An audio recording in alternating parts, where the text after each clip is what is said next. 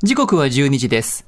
TBS ラジオジェーンス生活を踊る。今日は TBS アナウンサー杉山真也と、長峰ゆきでお送りしています。スーさんは体調不良のためお休みです。はい TBS の先輩であります長峰ゆきさんにお越しいただいています。よろしくお願いします。よろしくお願いします。ここからはシリアスな悩みからとほほな相談まで皆さんのお悩みについて考える相談は踊るのコーナーです。今日は通算2346件目のお悩みです。匿名希望40代女性からの相談です。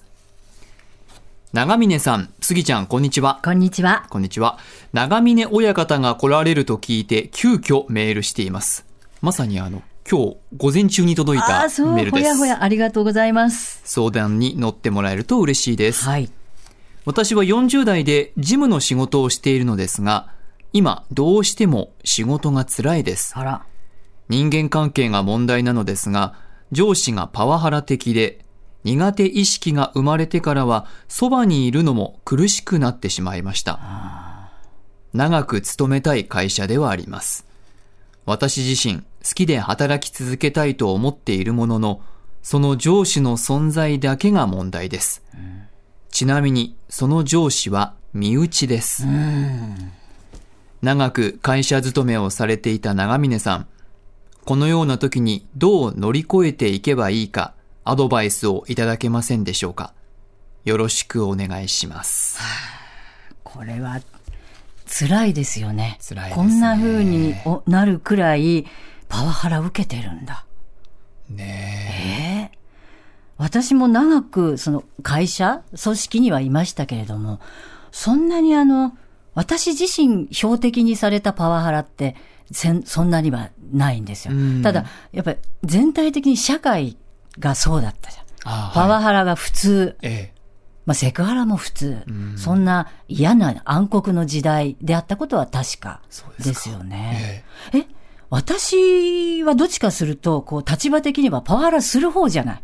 いや、する方って、その私がしてきましたって ええ、胸張って言ってるんじゃなくて、はいする側だったじゃないですか。世代としてですか？世代っていうか、その、年長者だったから。あはいで、そういうあ、はいっていうのもおかしいですいや、けど。でも年長だってことは確かだから、ええそこからすると、その下にいらした若い方から見てどうでした？私ももうあの30代後半なんで若い世代ではないですけど。あそうだねええ、そうなんですよ。ただ、あの、長峰さんがいらっしゃった時の時代ですから、はい私が会社入ったばっかり15年ぐらい前ええ。でも、はいやっぱり、そういう風潮っていうのはやや残ってる感じは。ありましたよね。ねで、これははいあの、どこの組織とか、うんどこの会社でも、おそらくもうそうだと思う。まだ、まだあるでしょ。うんたくさん。そうですね。しかもこの方、身内？身内っていうのがまたこれ厄介じゃないですか。うん。ね身内？ですから親戚とか、親族うん。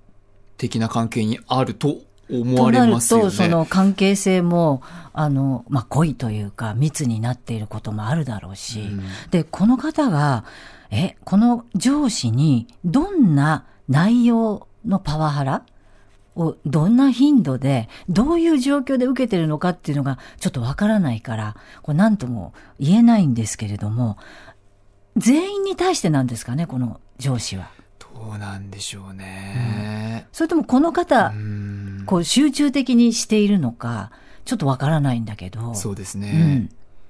で、もし、ありとあらゆる人に対して、そう、パワハラ上司なのであれば、もうこれ、みんなで団結するしかないようね。ん。で、もちろん個人に当てても、それは同じだから、辛いのは同じだから、なんか、うーんと、こう、こういう話は一人で戦うことではないと思います。うんはい。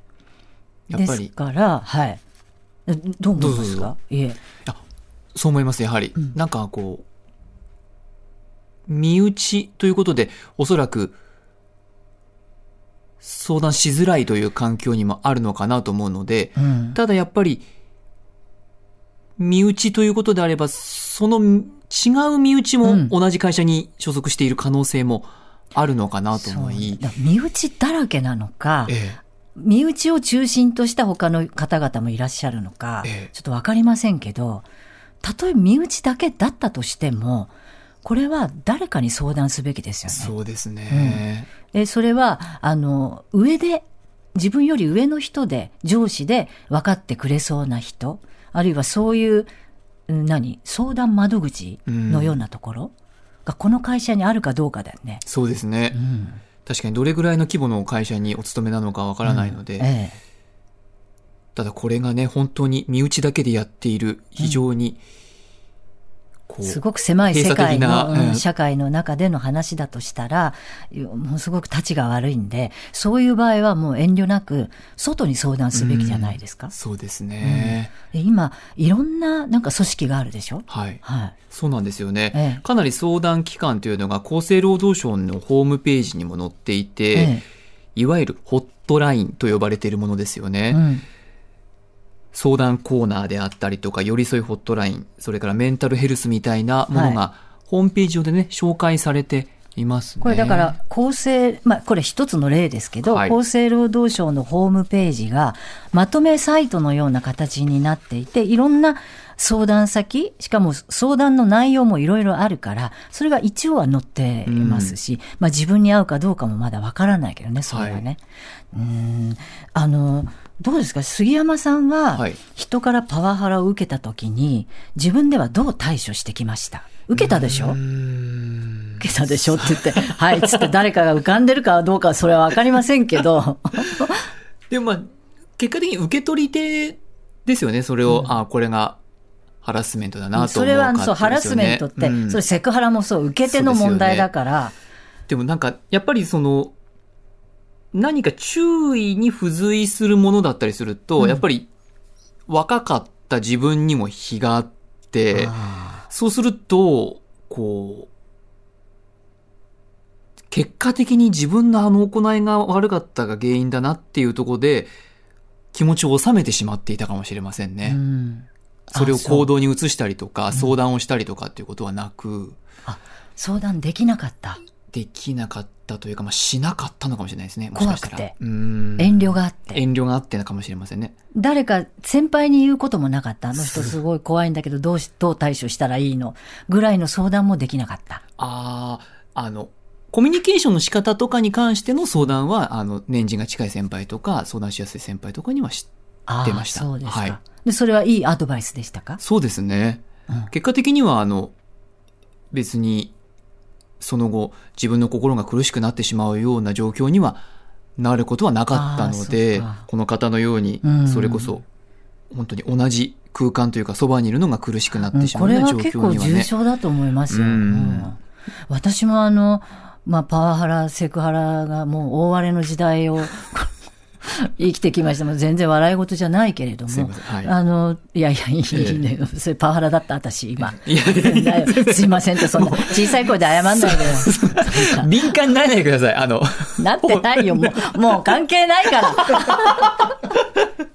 まあでもほら別に会社組織だけじゃないからね、パワハラとか、そうですねセクハラっていうのはどこにだってあるからね。はい。で私が経験した、まあ、あの時パワハラという言葉はありませんでした。うんすごいもうものすごい怒鳴り声で怒られました。えーっと、それはあの私が遅刻していったからです。うん約束の時間に。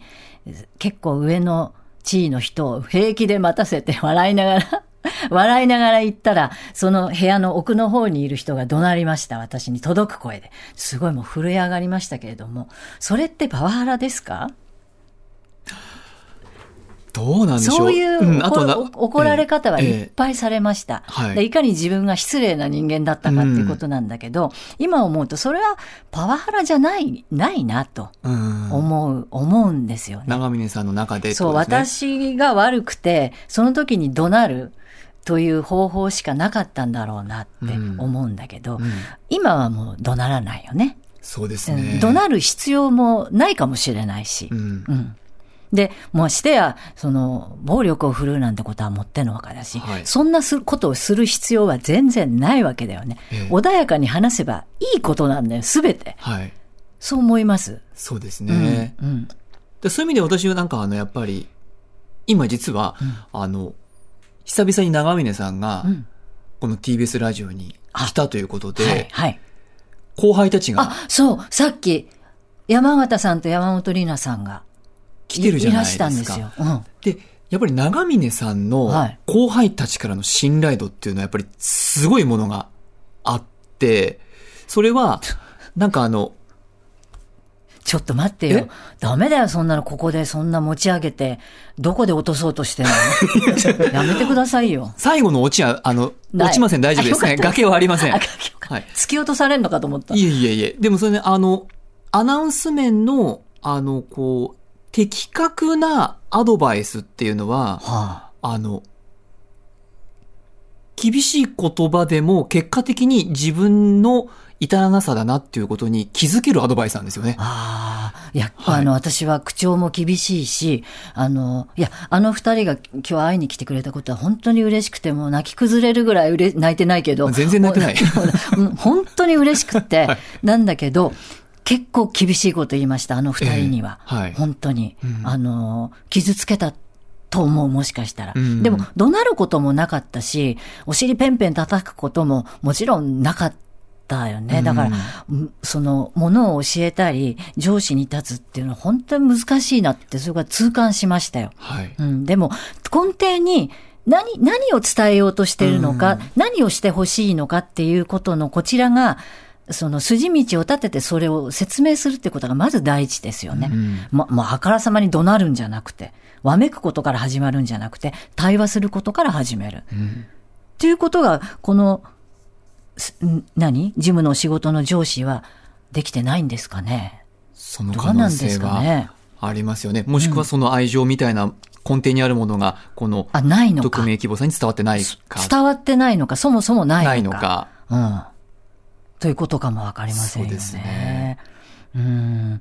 まあでも本当に、あの、暴力とか怒鳴ったりすることはもう全く必要ないので、ええなんとかその、なるべく仲間、信頼の受ける先輩を見つけて、えっ、と、増やしていく。うんで、一人で戦わない方がいいます。いいと思いまそうす。ですね。で、何かあったら呼んでください。私を。お 親方が。いや、大丈夫。でもみんなと戦っていこそうですね。そう思いますこういうのはやっぱり、みんなで相談し合う。相談して外に出す。うん。